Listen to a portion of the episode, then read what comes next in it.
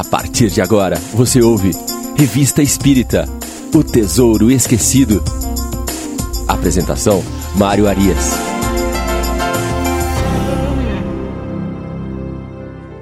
Olá, ouvintes da Rádio Idefran. Aqui é o Mário Arias e estamos de volta com mais um Revista Espírita O Tesouro Esquecido. Agora com uma novidade. Aqueles amigos que quiserem fazer contato conosco, trazendo as suas dúvidas, críticas, sugestões, poderão fazê-lo através do e-mail tesouroesquecido@idefran.com.br. Muito bem, voltamos ao ano de janeiro de 1858. O artigo que iniciaremos comentando hoje chama-se Os Médiuns Julgados. Kardec começa esse artigo falando que os antagonistas da doutrina espírita se agarravam solícitos a um artigo que havia sido publicado pelo Scientific American no dia 11 de julho de 1858, sobre o título Os Médiuns Julgados. Vários jornais franceses reproduziram esses artigos, né, dando ali como um argumento irretoquível contra a doutrina espírita. E o que era esse artigo? É, há algum tempo, por intermédio do Boston Courier, havia sido feita uma oferta de 500 dólares a quem quer que, na presença e conforme a vontade de um certo número de professores da Universidade de Cambridge, conseguisse reproduzir alguns dos fenômenos misteriosos que os espíritas dizem frequentemente serem produzidos por intermédios de agentes chamados médiums. Kardec aponta que o desafio foi aceito pelo Dr. Gardner e que ali várias pessoas, vários concorrentes se apresentaram para estes testes. Inclusive ali estavam presentes as irmãs Fox. Para quem não se lembra, as irmãs Fox foram as protagonistas do início da grande invasão dos espíritos, que aconteceu lá em Hydesville, e elas haviam se tornado cérebres no gênero de comunicações com os espíritos. Uh, os ensaios duraram vários dias ali, e os médios tiveram uma grande oportunidade de mostrar os seus dons de comunicação com os espíritos. Porém, nada aconteceu. Não obstante as evocações, não obstante as tentativas, eles não conseguiram comprovar a comunicação com os espíritos ali. Kardec, um pouco à frente no artigo, ele relembra que há mais ou menos uns 10 anos, ah, na França também havia sido feito um teste desta natureza, porém, naquela oportunidade, com os sonâmbulos lúcidos e magnetizados. Aí eles estavam pondo à prova o magnetismo. É, naquela oportunidade, a Academia de Ciências recebeu a incumbência de conferir um prêmio de 2.500 francos ao sensitivo magnético que lesse com os olhos vendados. Os, os, sonâmbulos foram que faziam esses exercícios frequentemente nos salões, ah, na, nos seus locais privados, é, se candidataram para aquele feito e também não lograram êxito. O valor não foi conquistado por ninguém. E aí Kardec faz um apontamento muito importante com relação a este tipo de experiência. Vejam só. Essa tentativa prova, mais uma vez, a absoluta ignorância por parte de nossos antagonistas dos princípios sobre os quais repousam os fenômenos das manifestações espíritas. Eles têm a ideia fixa de que tais fenômenos devem obedecer à vontade e ser produzidos com uma precisão mecânica.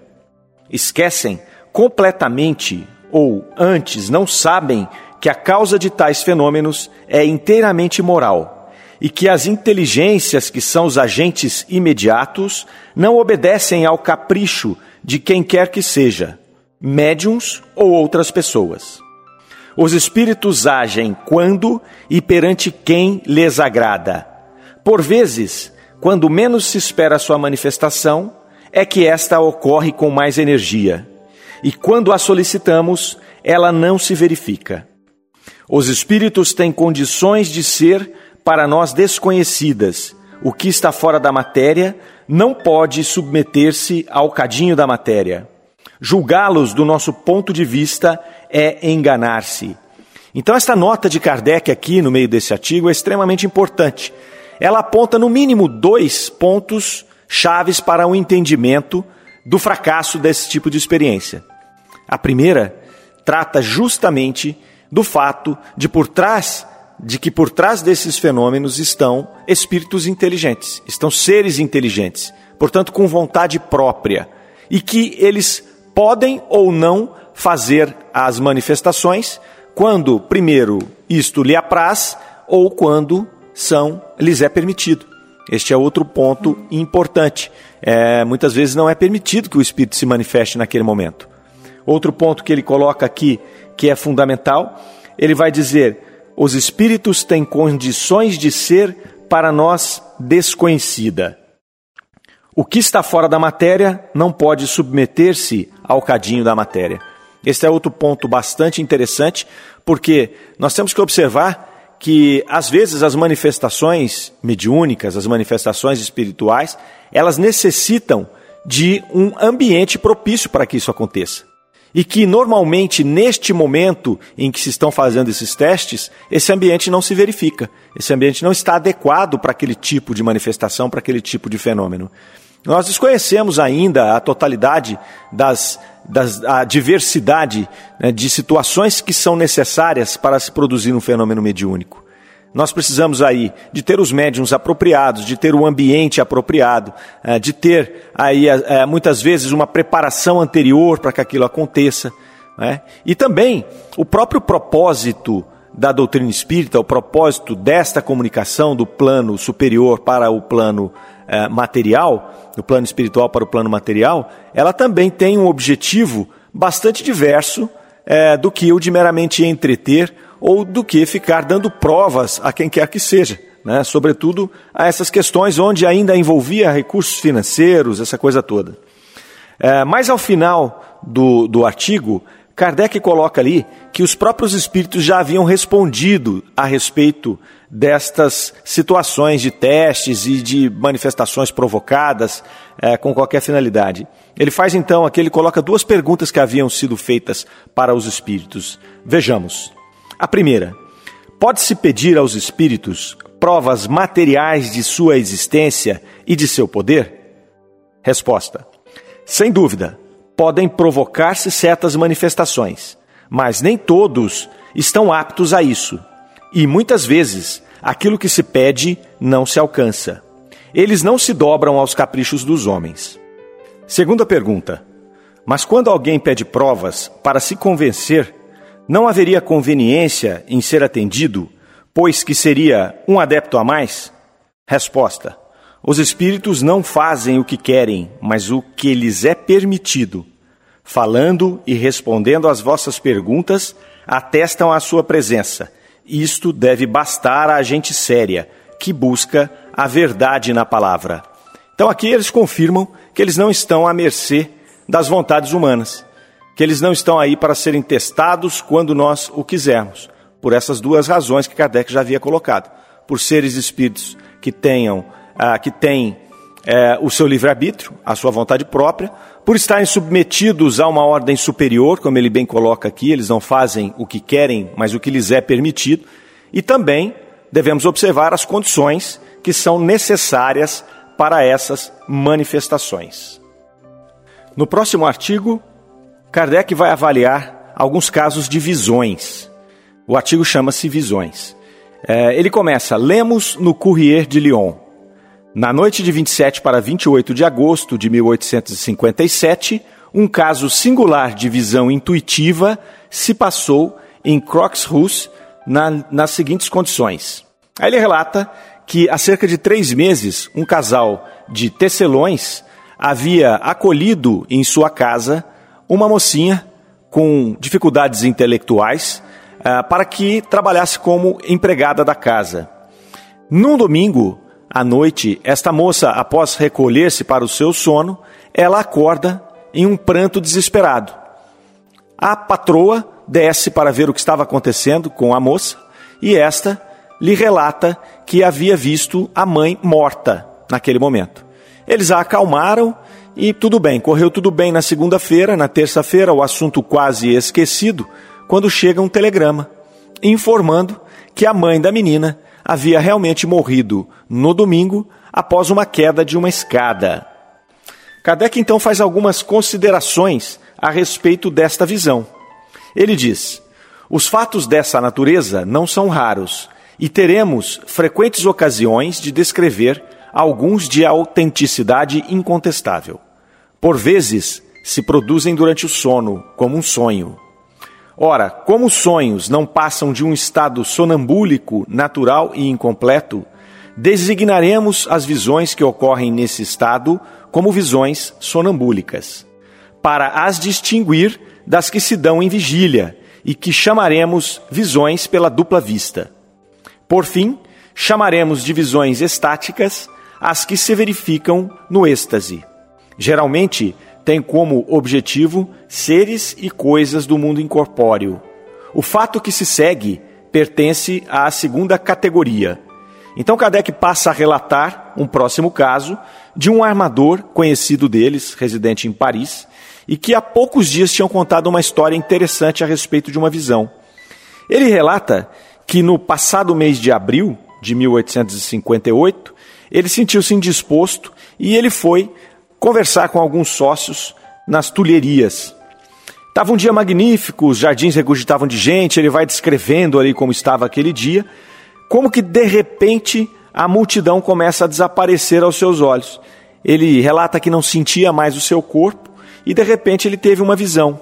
Ele teve uma visão de um navio chegando no porto. E ele reconhece esse navio como o navio Clemence, que eles estavam esperando nas Antilhas, ele e os seus sócios. Ele viu então o navio atracar-se no cais e, passado algum tempo, eles recebem um telegrama também.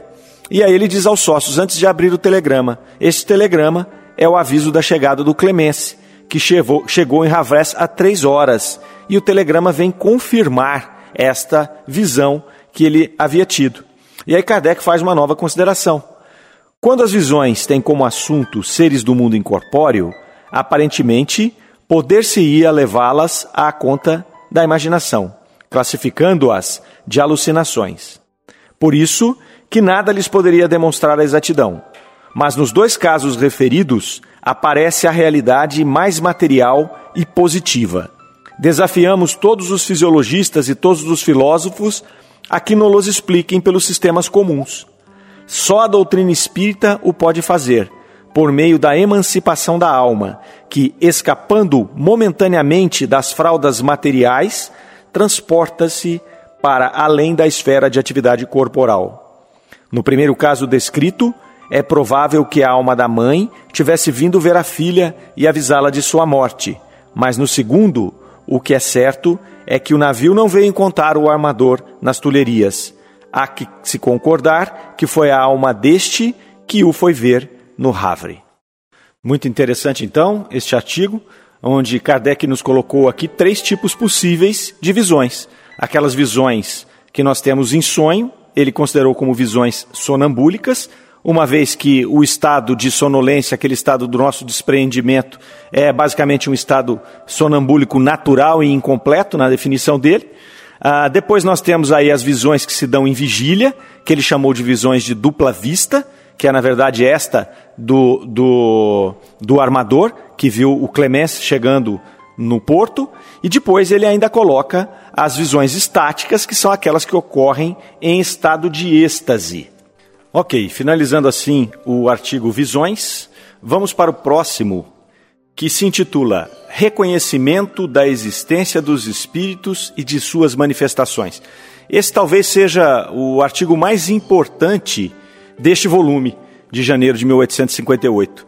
Nós podemos recordar que dissemos há pouco a respeito do artigo Os Médiuns Julgados, quando se tentou em vão comprovar a existência do fenômeno mediúnico e das manifestações espirituais através daquela experiência feita nos Estados Unidos, onde estavam presentes inclusive as irmãs Fox. Mas aqui agora, Kardec coloca um outro fato aqui. Ele começa falando a respeito é, de que as primeiras manifestações espíritas fizeram inúmeros adeptos, mas também encontraram muita incredulidade e adversários encarniçados, até muitas vezes interessados em colocá-la em descrédito.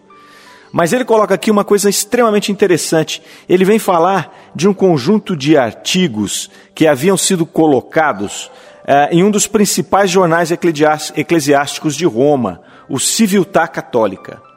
E aí ele coloca: reproduzimos a seguir um artigo publicado por este jornal no mês de março último, por onde se vê que seria difícil provar a existência e a manifestação dos espíritos por agrupamentos mais peremptórios. Ele conclui: é verdade que divergimos quanto à natureza dos espíritos. Ele só admite a manifestação dos maus, ao passo que nós admitimos a dos bons e dos maus. Vejam a importância desse artigo que ele vai colocar aqui agora. Era a Igreja Católica colocando em um dos seus mais respeitados periódicos uma reportagem onde eles admitiam a existência dos espíritos. Há discordância aqui de que eles alegam que apenas os maus espíritos podem se comunicar e que a doutrina espírita mostra que são os bons e os maus. E ele continua: o reconhecimento das manifestações espíritas por uma autoridade tão grave e tão respeitável é ponto capital. Vamos ver alguns trechos desse artigo. Ele começa assim: De todas as teorias lançadas para explicar naturalmente os vários fenômenos conhecidos como espiritismo americano, Nenhuma atinge o objetivo e ainda menos consegue dar razão de todos os fenômenos. Se uma ou outra dessas hipóteses basta para explicar alguns, muitos ficarão inexplicáveis. O embuste, a mentira, o exagero, as alucinações, sem dúvida devem ter uma grande parte nos fatos referidos. Mas feito o desconto, resta ainda um tal volume que, para lhes negar a realidade, seria preciso recusar fé à autoridade dos sentidos e ao testemunho humano. Olha que importante o começo deste artigo. Né? Ele está colocando aqui que foi feito um vasto trabalho de estudo e que ali sim se encontrou o embuste, a mentira, o exagero, as alucinações, mas que em meio a isso tudo encontrou-se um grande volume de fatos que atestam a veracidade dos fenômenos. Ele continua: entre os fatos em questão, um certo número se explica pela teoria mecânica ou mecânico-fisiológica. Resta, porém, uma parte, e muito mais considerável, que, de modo algum, se presta a uma explicação deste gênero. A esta ordem de fatos ligam-se todos os fenômenos nos quais dizem os efeitos obtidos ultrapassam evidentemente a intensidade da força motriz que os deveria produzir. Tais são: primeiro, os movimentos, os sobressaltos violentos de massas pesadas e solidamente equilibradas, a simples pressão e leve toque das mãos. Segundo, os efeitos e os movimentos produzidos sem nenhum contato, consequentemente sem qualquer impulso mecânico mediato ou imediato, e enfim, esses outros efeitos de natureza a manifestar em quem os produz uma inteligência e uma vontade distinta das, os, da, das dos experimentadores. Então vejam que eles estão colocando aqui fenômenos que são estranhos aos fenômenos naturais conhecidos até aquele momento, e o mais importante, eles estão aqui reconhecendo que por trás desses fenômenos existe uma vontade própria, distinta da dos experimentadores. Um pouco à frente, Olha o que ele vai dizer. Apliquemos esta observação tão simples à seguinte questão: Não podemos dizer até onde vão as forças da natureza. Não obstante, sendo dado um fato, muitas vezes podemos, conforme seus caracteres certos, dizer com certeza que pertencem à ordem sobrenatural. E para não sair do nosso problema, entre os fenômenos das mesas falantes, há alguns que, em nossa opinião, manifestam esses caracteres da mais evidente maneira. Tais são aqueles nos quais o agente que move as mesas age como causa inteligente e livre, ao mesmo tempo que mostra uma inteligência e uma vontade próprias, isto é, superiores ou contrárias à inteligência e à vontade dos médiums, dos experimentadores, dos assistentes, numa palavra, distinta dessas, qualquer que seja a maneira por que tal distinção se afirme.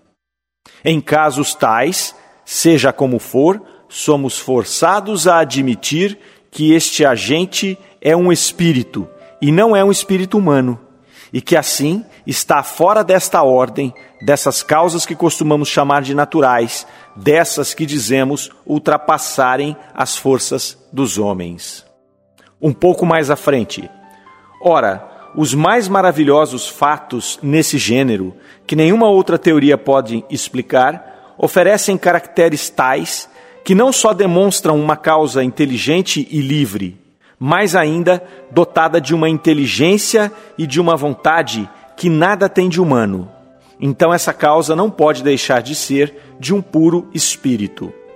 Assim, por dois caminhos, um indireto e negativo, que procede por exclusão, outro direto e positivo.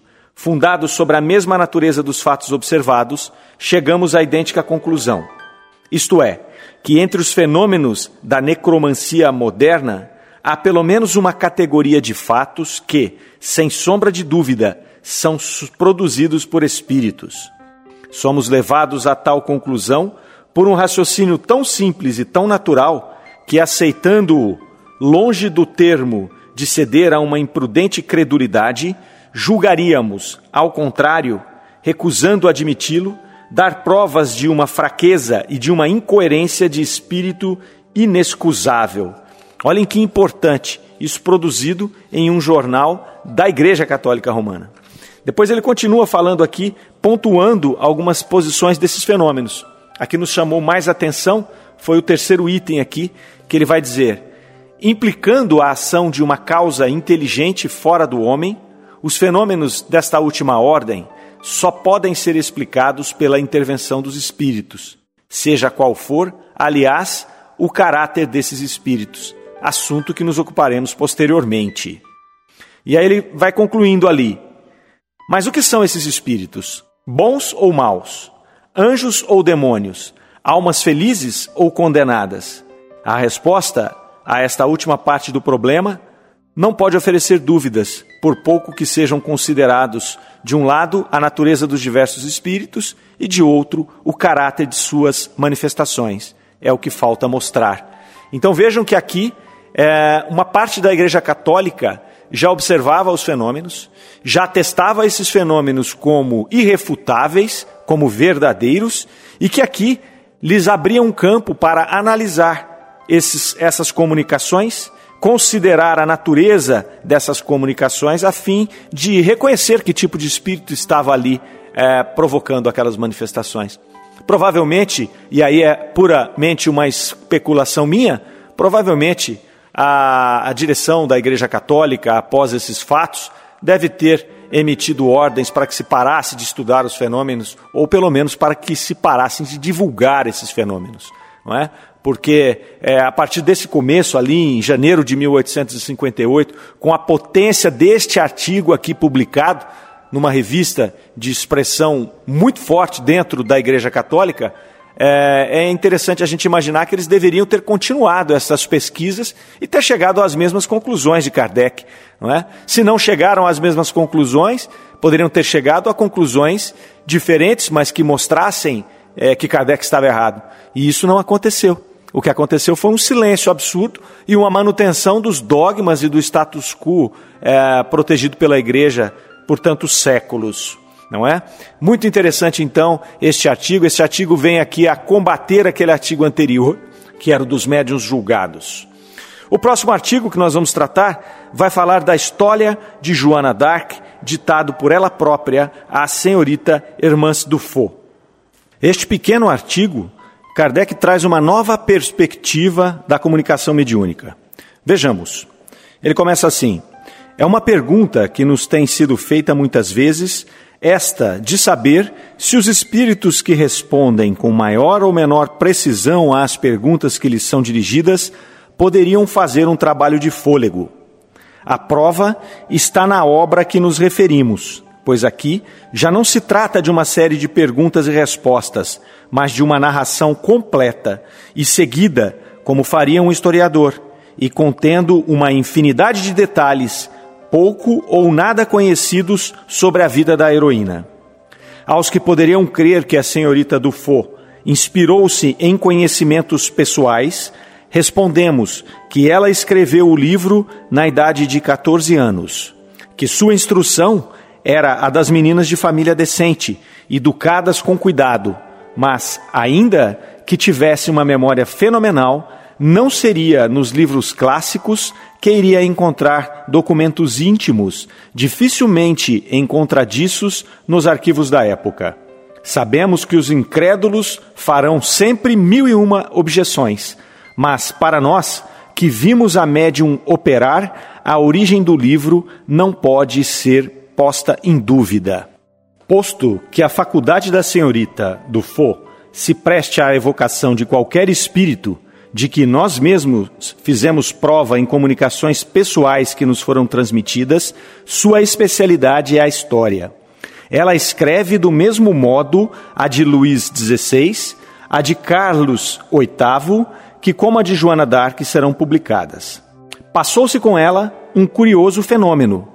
A princípio, era boa médium psicógrafa e escrevia com grande facilidade. Pouco a pouco, tornou-se médium falante e, à medida que esta nova faculdade se desenvolveu, a primeira se atenua. Vejam que informações importantes nesse pequeno artigo aqui trazido por Kardec. A primeira coisa que ele nos coloca é a capacidade dos espíritos de ditar obras longas de um único fôlego. Então, os espíritos não se prestam a, apenas a diálogos, perguntas e respostas. Eles podem trazer, como trouxeram ao longo depois de um século, obras extensas de um fôlego só.